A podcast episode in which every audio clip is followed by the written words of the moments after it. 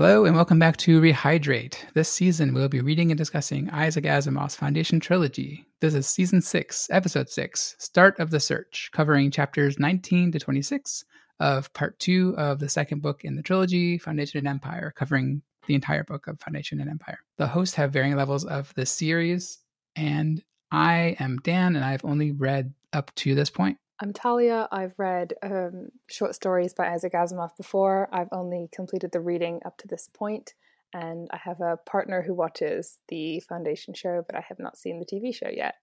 My name is Priya, and I have only read up to this point in the series, and I have also watched the entire first season of the Foundation show.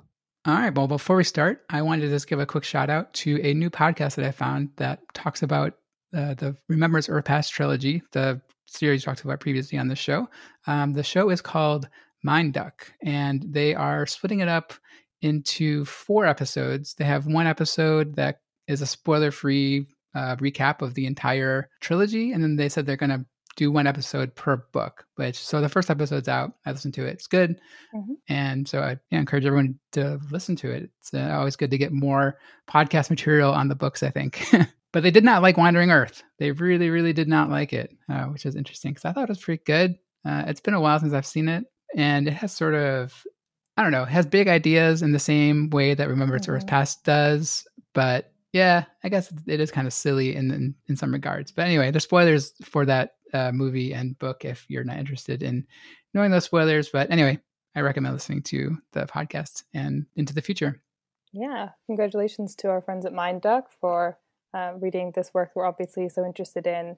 I have skimmed Wandering Earth because I confess um, I did think it was underdeveloped as an idea, or rather, as an author, I found the material more mature in the Remembrance of Earth's Past trilogy. But yeah, you can go listen to their episode and see their takes on it.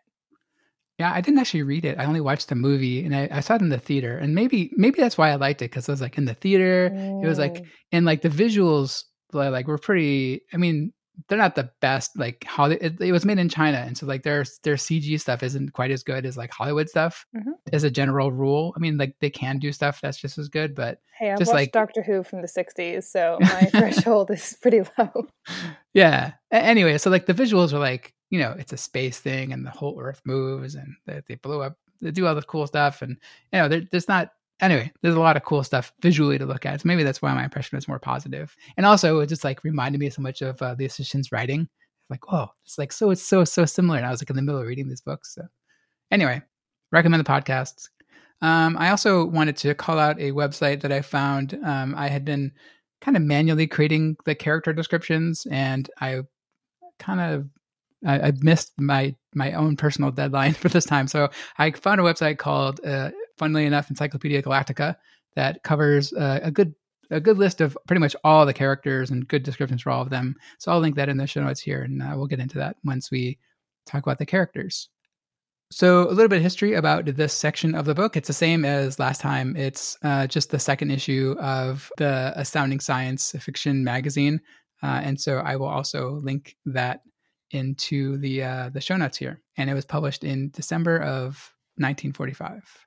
So let's talk about the summary for the end of Foundation and Empire. Four months after the fall of Terminus, Randu shares the same feeling of despair as the rest of Haven and tells Ebling Mis to bring Bayta, Toran, and Magnifico to Trantor in search of information about the Second Foundation. Captain Han Pritcher has spent the last four months on Terminus, working with the underground resistance, posing as a skilled nuclear worker, all in the service of finding an opportunity to assassinate the mule. When he finally gets a chance to sneak into the former mayor's office, it is not the mule that awaits him, rather the viceroy, who was aware of his plan all along and insists that Pritcher, like himself, will follow the mule one way or the other. The crew of the Bayta is detained by a ship from the previously unknown kingdom of Filia, Magnifico says that he swears that he saw Pritcher aboard the ship and theorizes that he must have escaped and is trying to avoid the mule, which is why he didn't make himself known. The crew stops at a planet close to Trantor called Neo Trantor that's ruled by Dagobert IX, an elderly man who is easily manipulated primarily by his son and a powerful landowner named Commason. While the crew gets permission from Dagobert IX to go to Trantor, they're imprisoned by Commason and Dagobert X, who has sinister plans for Bayta. Magnifico takes exceptions to these plans and uses his Visi-Sonor to play a song that ultimately kills Dagobert the Tenth, and the crew flees and makes their way to Trantor. At the University of Trantor, one of the few spots that was not destroyed in the Great Sack, Ebling Mis gets to work in his search for the Second Foundation and works tirelessly day and night despite his rapidly failing health. They're met at the university by Han Pritcher, who is now a colonel in the service of the mule.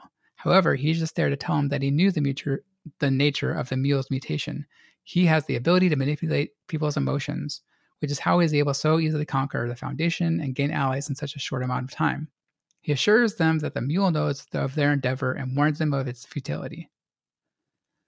Undeterred, Ebling Mis, having already discovered the nature of the mule's mutation on his own, continues to work to discover the secret location of the Second Foundation. On his deathbed, he is convinced that the Second Foundation is the key to defeating the mule and is ready to reveal the location of to Bayta, and Magnifico but before he can, Bayta takes out her blaster and kills Mis. Toran initially believes that Bayta had been won over by the mule, but is the opposite of the truth. Bayta had figured out that the mule had been with them the entire time, posing as the court jester Magnifico. Magnifico, or the mule, tells them that he had been emotionally manipulating Toran to misdirect him from the truth, and Mis to make him work himself to death. But because of Bayta's sincere liking of Magnifico, he wanted to keep that natural feeling, but it ultimately led to his downfall. Undeterred, the mule lets Bayta and Toran go, convinced that he can find another way to find and defeat the Second Foundation before they can defeat him. Uh, in addition to our usual cast of characters, I want to remind you that Bayta is the name of a character and also the name of the ship, the Bayta. Right. It is confusing. they should have named it something something different, but ah, yeah.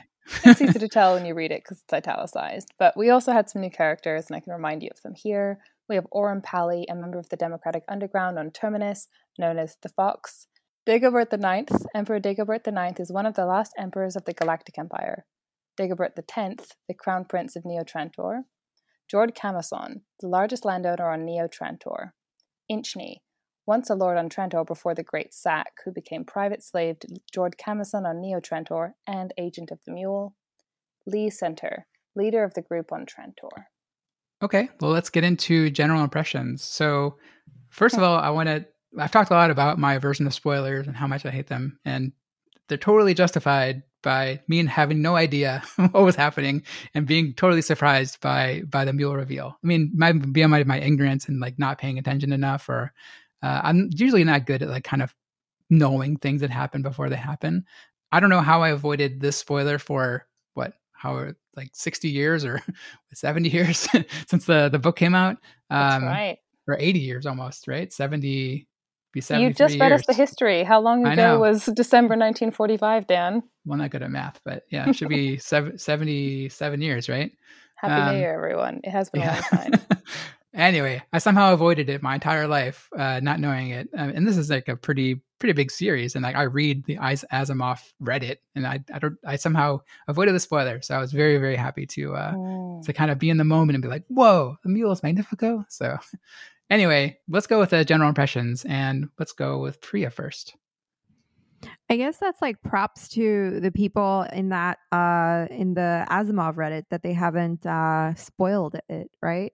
Or they, they might have. I or maybe I was really good at avoiding spoilers even when they're written in front of me. uh, your your eyes just glaze over when you come across a spoiler. Yeah. it's a built-in defense system against spoilers. I wish I had that. and I, I'm, I, you know, I'm even like uh, I even had to look at the end of the chapter to like mark it in my book to like where to stop. Even though it's this is kind of easy, but usually I have like a system where like I go mark at the end of the book, and I could have just as easily seen like them, you know, something at the end of it. So I'm very happy I I avoided it. you guys, I uh, speaking of spoilers, and this is completely unrelated. I will get back to the topic at hand, but um, recently uh, the Spider-Man movie came out, and I was oh, like dodging. Come on. Spoilers left first, and right. It's the first impressions of this chapter. Lead off with impressions of this chapter.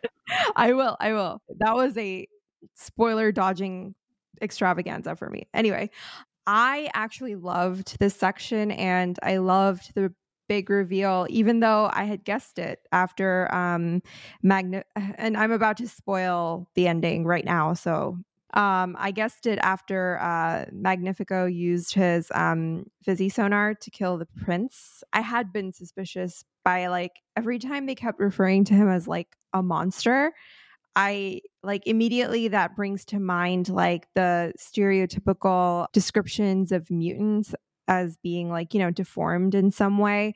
Mm. So I, I felt like that was a little bit of like a, a clue, but I think it was still satisfying to get that reveal at the end, like because it's satisfying to see like this meek, scared sort of character suddenly just like transform to a completely different tone. And uh, in that sense, I think it was really um, good to have read or like heard that part in uh, as an audiobook because like the reader did a good job shifting from like the timid voice of um magnifico to the more confident and mm. calm voice of the mule and it's kind of the way that i would have envisioned the mule to speak as in like just a calm matter of factly tone so um, that came across really well in audiobook format. It was a very interesting um, character development that happens even in that bit of exposition at the end, or like character rev- revelation to the reader, if that makes sense. Yeah, that's interesting that the the audio cue was was so different. I, I just found the quote when they he does change and it says he seemed no longer a grotesque. His pipe stem limbs, his beak of a nose lost their humor compelling qualities. His fear was gone. His bearing was firm. So yeah, like he seems like it totally changed. So it's interesting that they they changed the. I mean, it makes sense that like they had like a, a separate, not a separate voice, but like a more confident voice, and he's yeah probably playing this the whole time.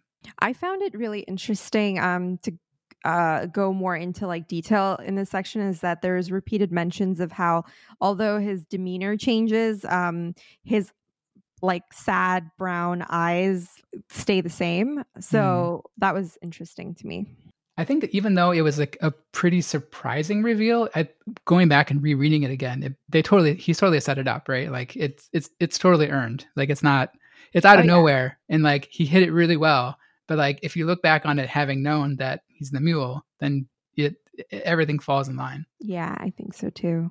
And that is exactly what a big reveal should be. It should not be a reveal for the sake of a reveal.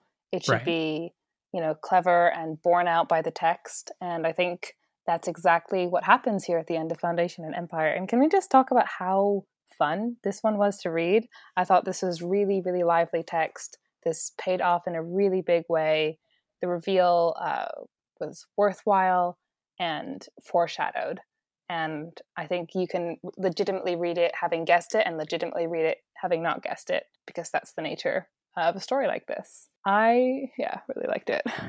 I was a little confused the first time I read it from the parts that shifted to the new part, like the, to Neo Trantor and and when they first got onto onto Trantor with the group and everything. Oh, is that like chapter twenty three that sort of like dropped in there with the cigars? The cigars. I don't remember. now I don't remember the cigars. it seemed very random.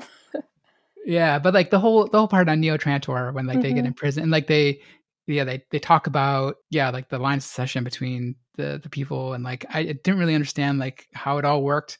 Um, so it was confusing to read it the first time. I think that has been my whole problem with the series so far is that these like they, they they travel to a bunch of different places and have long conversations in a bunch of different places while some actions are also happening in the background or at the towards the end of like a long conversation. Yeah. so it kind of like jumbles up my mind a little bit in keeping track of like what's happening when you know?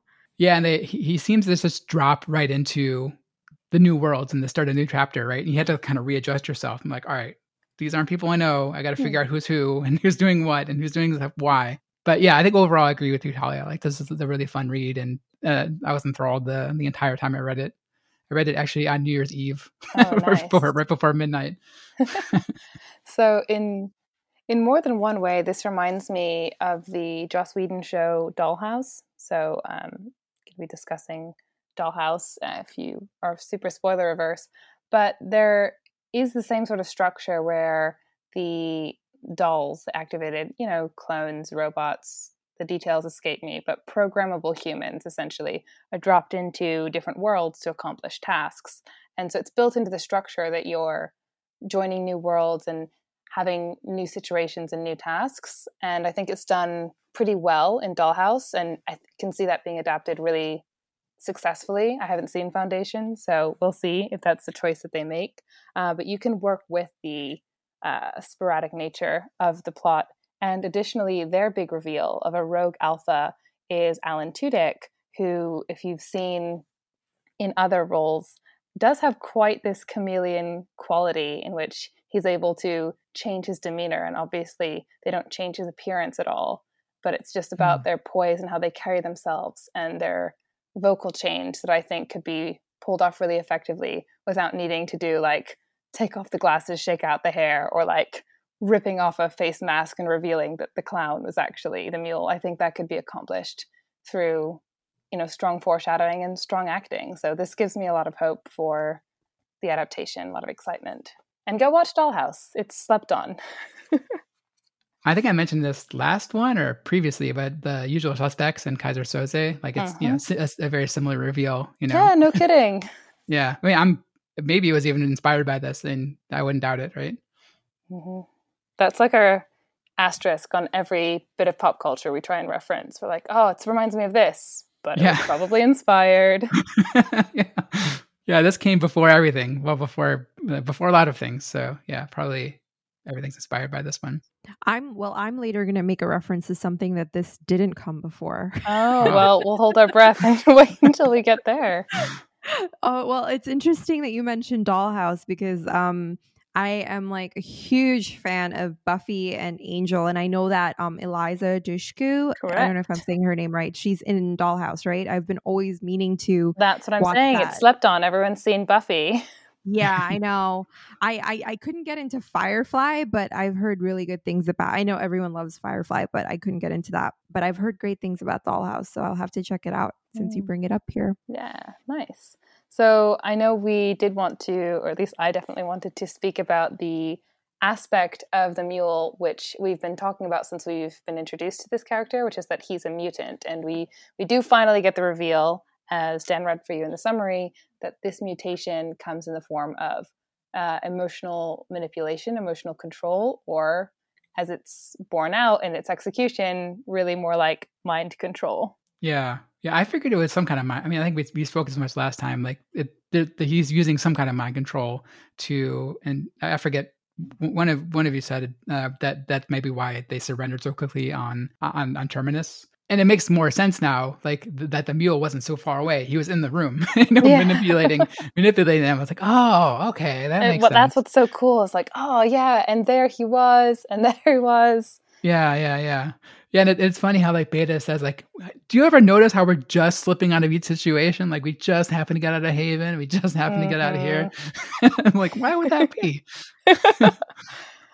that's true you know one thing one thing that did throw me was that I honestly thought it was going to go in the direction of um, this whole mutation thing being sort of a myth and uh. that he's been controlling everyone using like the technology within the Visi-Sonor uh, the whole time. If and this were written like, by Cixin Liu, that would be it. It would be like surprise, right. it was tech the whole time.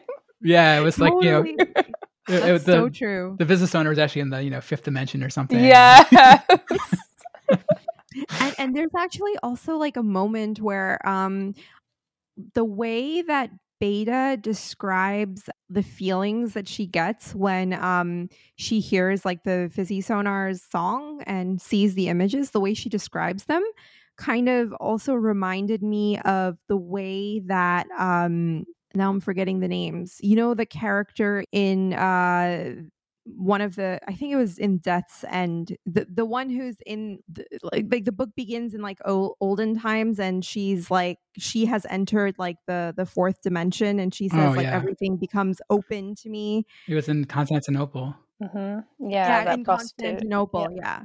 You're saying that the way that the Visi-Sonor makes Bayta feel reminded you of the way that she described how being in fourth dimensional space makes her feel like this weird sensations where she can't like she doesn't quite have the language to describe what she's looking at and what she's experiencing and i think it's like fascinating because all, we also don't quite have the language to describe how fourth dimensional space would look like.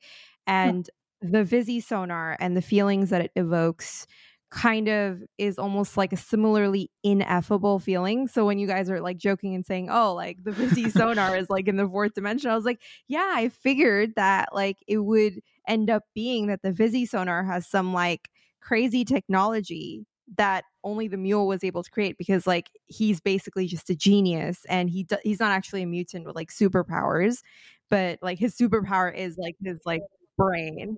Oh, this was your like long conspiracy before the reveal. Yeah, this is my conspiracy theory where I thought like oh, the, like I see. yeah, I thought that Magnifico would be the mule, but I also thought that the reveal there would be another reveal, which is that he's not controlling them via mutation, but via just the technology of the Visi-Sonor. But that didn't happen. um, but but just to expand on the text a little bit more, the emotion control is explained to them. Um, and in essence to the reader as being able to manipulate both despair to make someone surrender really quickly and also faith and loyalty. So we saw this foreshadowed a little bit when we were, you know, meeting with the emperor who only keeps weak generals because strong generals are a danger to him. Uh, they're only a danger if you cannot convert them and persuade them to your side. But to the mule, it's, you know, if you are thinking in terms of graph theory, you just find one strong general, one node, convert him, and then automatically you get everyone underneath him because he does seem to hint at or allude at. Maybe we'd see this in an adaptation that it costs him something to control others. Um, mm. I'm not sure how much, but obviously he wants to be efficient in taking over the galaxy. So I thought that was not exactly similar to the application of the mental seal in remembrance of Earth's past, but definitely made me think about it enough to write it down in the notes. Yeah, he talks a lot about. It seems like his whole motivation really is just like from being slighted when he was like a child, from being ostracized from society, basically. Um, yeah. So he's like, "Well, it's my turn now." So what did you think about that as motivation? I mean, it's yeah, it's fine, I guess. I mean, if you have oh. something like that and you know like you want and, and, he has some desire for power and for revenge it seems but he also seems to have the streak of like well i'm going to make the galaxy a more peaceful place right like yeah. that's always like the evil ruler thing like well i'm going to do it right this time i thought they were trying to wear two different shoes at the same time i thought it was a bit weak to have the motivation be here's my childhood i was bullied and also I am literally doing what Hari Seldon said, so you can't tell me I'm wrong. Like, I think mm-hmm. they could really pick something stronger and run with that, so I wouldn't mind that being adapted. But it didn't take away from the payoff for me. I just, I know that Mule has a good time soliloquizing about why he is the way he is, but they could give him better content. Hmm, yeah. Doesn't it also kind of um now that we're thinking that that I was thinking in terms of like remembrance of Earth's past, doesn't it also remind you kind of how um, the Trisolarans uh, function, like how they um, like their motivations in a sense, and how they kind their downfall is kind of that they don't understand human emotions that well. And it's interesting how, in the end, the mule says that my emotions played me false, though I was a master of others.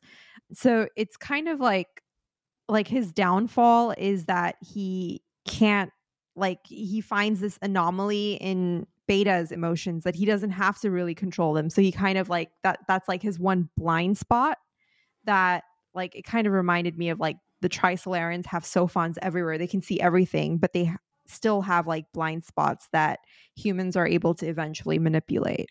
Mm. but even and this is my last comment and i promise we can move on I think that the Trisolaran motivation is instantly comprehensible. Like, why would they come to Earth and conquest? Because they can. That that's enough. And so, even for the mule to say, "I discovered my power, therefore I could take over the galaxy," so there I am taking over the galaxy in the most efficient way possible, would have been enough for me. I don't know if anyone's going to be on my side about that. I agree. I, I, think that, but I think it, it, also hinges upon something greater, which is that he felt as if um, he was treated like a freak. Uh, he said um, one of his quotes is to have a mind and understanding and to be a freak like that is just like the, the thing that ultimately yeah. like he can't let go of is that like i am like better technically than everybody else, but I am treated like a freak. So I think that like you see that in the real world too, right? Like some people who are who are bullied as kids, they grow up to have like deeper empathy and some people who are bullied as kids end up becoming bullies themselves. So I think I think his motivation made a lot of sense to me. Um, and then if we're likening it to the Trisolarans, um, not that I condone it, but but if if we're likening to the Trisolarans, we're like, yes, they do it because they can, but also because they're trying to escape from like a planetary system that's like constantly killing them. So literal and figurative, like, you know, something that's constantly killing you and yeah, I would say I, it didn't bother me. I guess when I was reading it, that you know, his motivation of just being bullied is, is you know to want to take over the galaxy. It seemed kind of I want to say cliche, but like I you know that we've heard that story before. But again, you we haven't heard that story before. This is I need written. a mean on the show. He'd back me up. Yeah. this just this is like not really adding any value to this discussion, but like it reminded me of um I'm sure everyone's read the Scarlet Letter spoilers for the Scarlet Letter, that amazing piece of American classic literature. um, I think I read it when, like in high uh, school or something. So it's been a, yeah, it's been a while. I had to even like look up the name of one of the characters that I'm about to reference because I, it's been so long. But um, there's basically, you know, the story is about a woman who um, is being punished because she's committed adultery and um, everyone knows that she's committed adultery because her husband has been away for some time and her husband is a much older man named roger chillingworth and he comes back to town and he somehow he knows who the man is whom she committed adultery with and he like slowly slowly slowly um kind of kills him. He he weakens him over a period of time with like i think like medicines or whatever because he's a doctor and he claims to be treating him but he is he is actually weakening him. And what what the mule does to Mis reminded me of that because he's kind of like, you know, in overworking him, he's not just like overworking him to exhaustion, but he talks about um how like the efficiency of the mind is what he taps into that like you know a normal mind will work at like 20% efficiency which is technically low efficiency and he just like pushes the mind to work at like higher efficiency and that ultimately like kind of just cripples the mind and body in a sense um if my understanding of what i was reading was even correct so it just kind of reminded me of like this slow like leech like relationship that um, that character had in the Scarlet Letter with uh, what the mule is doing to Mis, which is interesting to me. I wanted to talk more about Bayta's motivation for keeping, um, you know, how she was able to mm-hmm. keep this secret because she obviously knew, uh, you know, for some time ahead of time that the mule was the mule. Just pulling out the quote, uh, I know Priya, you had a bunch of notes on this, but looking at the quote, it says, um, she she says, I plan on killing Mis before we could talk. I planned it secretly, as secretly as I could, so secretly I didn't dare to tell it to myself. I could have killed the mule himself, but I couldn't take the chance. He would have noticed, and I would have lost everything. So this part was also a little bit confusing to me when I read it. It seemed like if she knew he was the mule, like she was taking a pretty big risk by, you know, by still letting Mis do his work and uh, you know, potentially finding out, you know, the mule finding out the the secret, you know, like mm. killing killing Mis right in front of it, like you know, waiting till that moment. I I, I think I get it, but th- that part was what was a little suspect for me. Well, I believe that she suspected it, but it's really hard to prove something like that. And is it worth, yeah. you know, outing everything? Um, I think I understood her motivations, and despite what she tells herself, like that she would have killed the mule if she could. I just didn't really buy her as the as the killing type.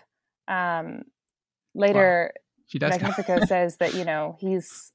It's not that not controlling her is also his downfall. Like it's the very cornerstone of his downfall is that he can't control her because she genuinely isn't repulsed by him, and that's so strong to him. That's so valuable to him. So I just don't know if a person who doesn't view him with revulsion or as a monster would actually like kill him from some sort of hate or violent uh, notion, even if she believes him to be you know, her enemy. I just don't see that that's something she could pull off. So to me, it did make sense that she would only act when absolutely forced to. And she was afraid that the foundation would be compromised, and that's when she acted. But do you think that opinion and out, you know, outlook on him changed when she knew he was the mule? Like, obviously, she didn't like him anymore, you know. but she know didn't know for sure until. He revealed it, and she'd already taken action. Yeah, it would have been bad if uh if he wasn't he wasn't the mule and she had killed him. Oh man, whoops. I think she was pretty sure um, that he was the mule, but I think where she succeeds is that she has done a lot of like calculations in her mind that are actually very smart. But at the same time, I think that a lot of her success hinges upon something that she actually doesn't know, which is that he isn't controlling her emotions and he isn't, he hasn't been like reading her mind the way he reads other people's minds. And I think that if he was doing that, then no matter how carefully she had planned and how how carefully she had, you know, worked this out in her mind, I think he would have figured it out and he would have stopped her plan. But I think that the only way for her to succeed is the fact that it rests on the premise which she doesn't know which is that he's not controlling her mind. And if he was this would all fall apart. I wouldn't buy it if he was you know and or I, mm-hmm. I also wouldn't buy it if they said like for some bizarre reason he couldn't control her mind. Like you know in yeah. twilight oh, i was just thinking reason, like that corny twilight excuse. Literally that was my exact thought um, yeah, for some reason, Edward can't read Bella's mind because yeah, he loves her so much, sure. and she has to be his weakness. But I think it's it's it's a lot more compelling that he mm-hmm. chose not to do that, right? And right. I think and it's yeah. not something that works because he doesn't control her. It's something that works because of who she is. It's the reason that he doesn't control her. It's like he that's so true, yeah. seductive. It's so powerful that he does not have to. And I think that's what really makes it work. And also just uh, validates my appreciation of the character work in this book as opposed to what we had been seeing because it's comprehensible to me. It's not something I share with him. I don't feel the same way, but it is completely borne out by the text. And I think that's a real mark of success. Yeah, just going back to like the his backstory about how he was like mistreated and no one liked him. And you know mm-hmm. this is mm-hmm. the only person who's ever shown him any kind of compassion. So he wants to maintain that at any cost. Yeah real snape and lily tale. Yeah. That's um, the only one you'll ever get out of me. At least at least i got that one. Uh. Uh, you are a secret harry potter fan just like me and I'm not so secret, but yeah, I think I think in terms of the character work, I I totally agree with you because it it becomes a situation that's born out of conscious choices that are made versus everything relying upon this like you know chance and and this uh almost like supernatural type of ability to control the mind uh, the the one thing that i don't buy is that no one in his life has ever been nice to him except for Bayta like i hmm. don't want to i don't want that perspective of humanity that every single person he's encountered so far is a jerk to him. and then along comes Bayta, and she's the only person who, as he said, um, she said she liked me without my having to juggle her emotions, which was really mm. sweet. But at the same time, it was like, really, like, this is the first person you found. Um, that's kind of grim. Okay, so I wanted to talk a little bit about the actual scene of um, Ebling Mis getting killed and i thought it was pretty interesting especially the way it was written it took me a couple reads actually like i like read the paragraph and I, like read it again i was like what's going on so like the the actual the quote says uh, Bayta fa- face frozen white lifted her blaster and shot with an echoing clasp of noise from the waist upward Mis was not, and a ragged hole was in the wall behind. Mm-hmm. From numb fingers, Bayta's blaster dropped the dropped to the floor. So like the the phrasing there was pretty strange, I thought. Uh, but I went to Reddit and I was like, whoa, like she killed him? And like for me, because I'm dumb, I thought like, well, maybe Bayta's the mule. that, that, was my thought. And I think I think Toran kind of thought something about not right. that she was a mule, you see but your like wife with a blaster, like having killed your friend. Yeah, and I was like, "Whoa, Bayta's the mule? That's crazy." but then, like thinking about it, like, why the hell the Bayta mule kill Mis? and not find a second nation? That's that's dumb thought. That was the first thought that came to my mind. that's funny. Um, I I literally had to um rewind the audio like like a minute or two and then go all the way back and I was like did I hear that right? I need to just go back and see like replay that scene. And oh yeah um, Priya. yeah. I forgot I wanted to tell you I tried listening to some of this on audiobook so I was like oh I want to finish something and I don't have my hands free and the copy of the foundation that I have, like you need two hands to hold it open or else it snaps shut. And I didn't have two hands. Anyway, I was trying to listen via audio. No chance. I had to stop like every two seconds. I was like, wait a minute, what? Go back. what? Because I found myself when I would read, I would often just like pause and uh, look away or think about things. And for me, the audio did not work for this book at all. So I commend Hmm. you. I think that the audio would definitely not have worked at all for the first book for me because I I struggled with the first book so much, but I think the fact that I found the characters and this book a lot more interesting, it helped me to stay engaged to the audio because I know I know exactly what you're talking about with the audio like you find yourself kind of like uh, in my case, I, I don't know if that's what you were saying, but in my case, Mhm. I found myself uh, tuning out at parts. Like if I was trying to multitask, I would tune out uh, repeatedly in what I was listening to, so I would have to keep going back. But um, I've just had like such an eventful past few weeks with like my Mhm. move and stuff that I felt like I needed to have some capacity to multitask. So I've just been listening to this book on audiobook. But for the next one, I might switch back to like reading on my uh, Kindle because I feel like I was missing a lot of parts where you know like the earlier when Dan said like some some parts were a little confusing like some scenes and that confusion is definitely more um pronounced when you're listening on audiobook. Yeah, I think especially with yeah, I listened to the first one on audiobook and I was always like kind of in and out. Like I would like listen to it and like start thinking about something and then like, oh wait, I'm listening to this book. What happened? Yep, same. but you know what I did in the past uh, towards the like uh second half of the section that we read, I just like locked myself away in a room and just like lay on a couch and just like listened and I just all I had was like my notebook on me, That's just like writing down do notes. That's the Yeah. way to do it. I will- it really doesn't free you up to multitask at all. I promise this is not like planned or intentional, but it was around exactly this time last year uh, when I was listening to The Remembrance of Earth's Past on audiobook, having already read the book. But the reason I found the audiobook so powerful and so gripping, I think, is that I was driving in this Tesla from Georgia all the way back to New York. So I had a long drive and the car was driving itself, but I still needed to be like somewhat focused on the road. So it was like just enough focus that I had something else to do. And then the other 80% of my brain was the audiobook. And I was like, this is so gripping. This is exactly what I need. And those hours just flew by. But yeah, my normal life is not compelling enough for me to um, be able to listen to audiobooks with that kind of success.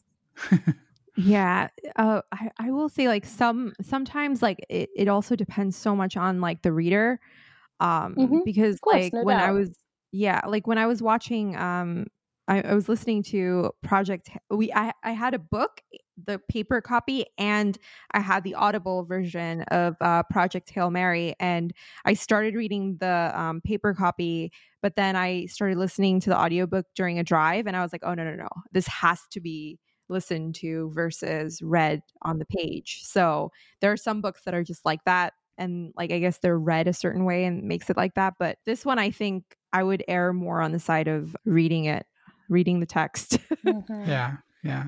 I think, especially for Ebling Mis's death scene, because you know, you can feel in your hands that there's so few pages left, and you know, like everything's yes. been building and there's something big coming up. I thought it was just, well, I already said the head of the podcast, it was just a very satisfying payoff.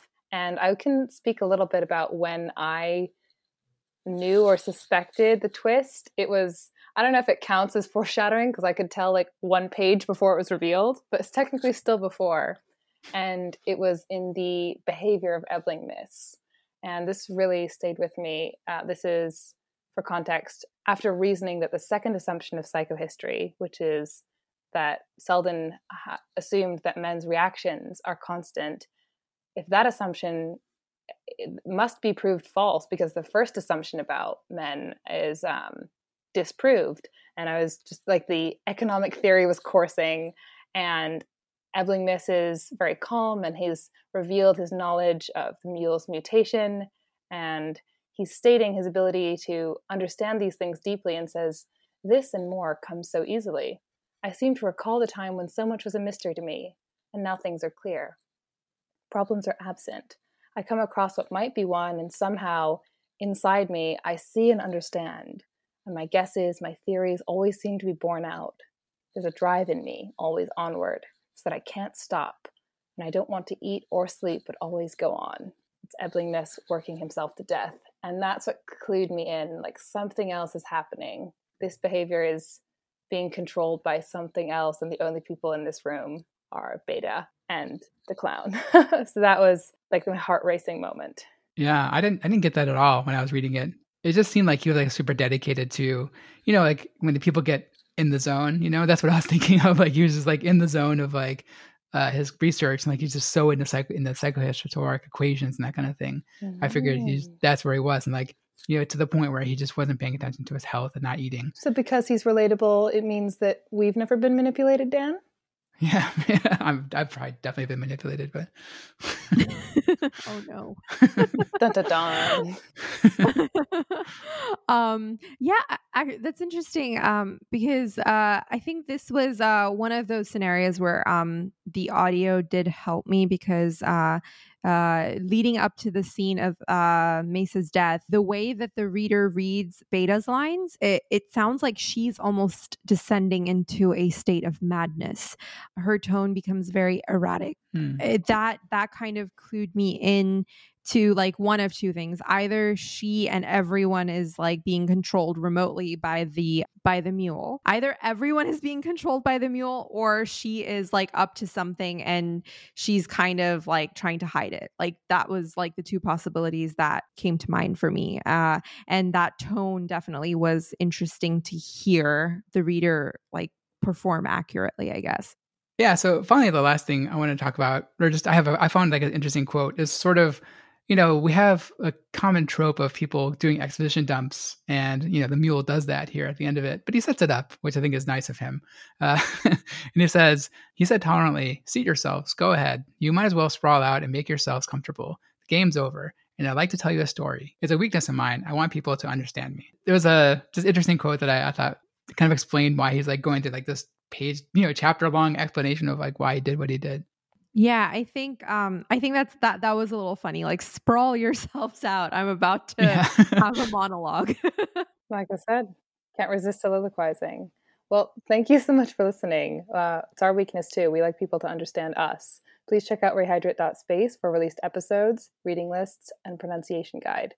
Leave us comments by emailing us at rehydrate at fastmail.com or on Twitter at rehydratepod. Please join us next episode for Season 6, Episode 7 The Search by the Mule, covering Part 1, Chapters 1 through 6 of Second Foundation by Isaac Asimov.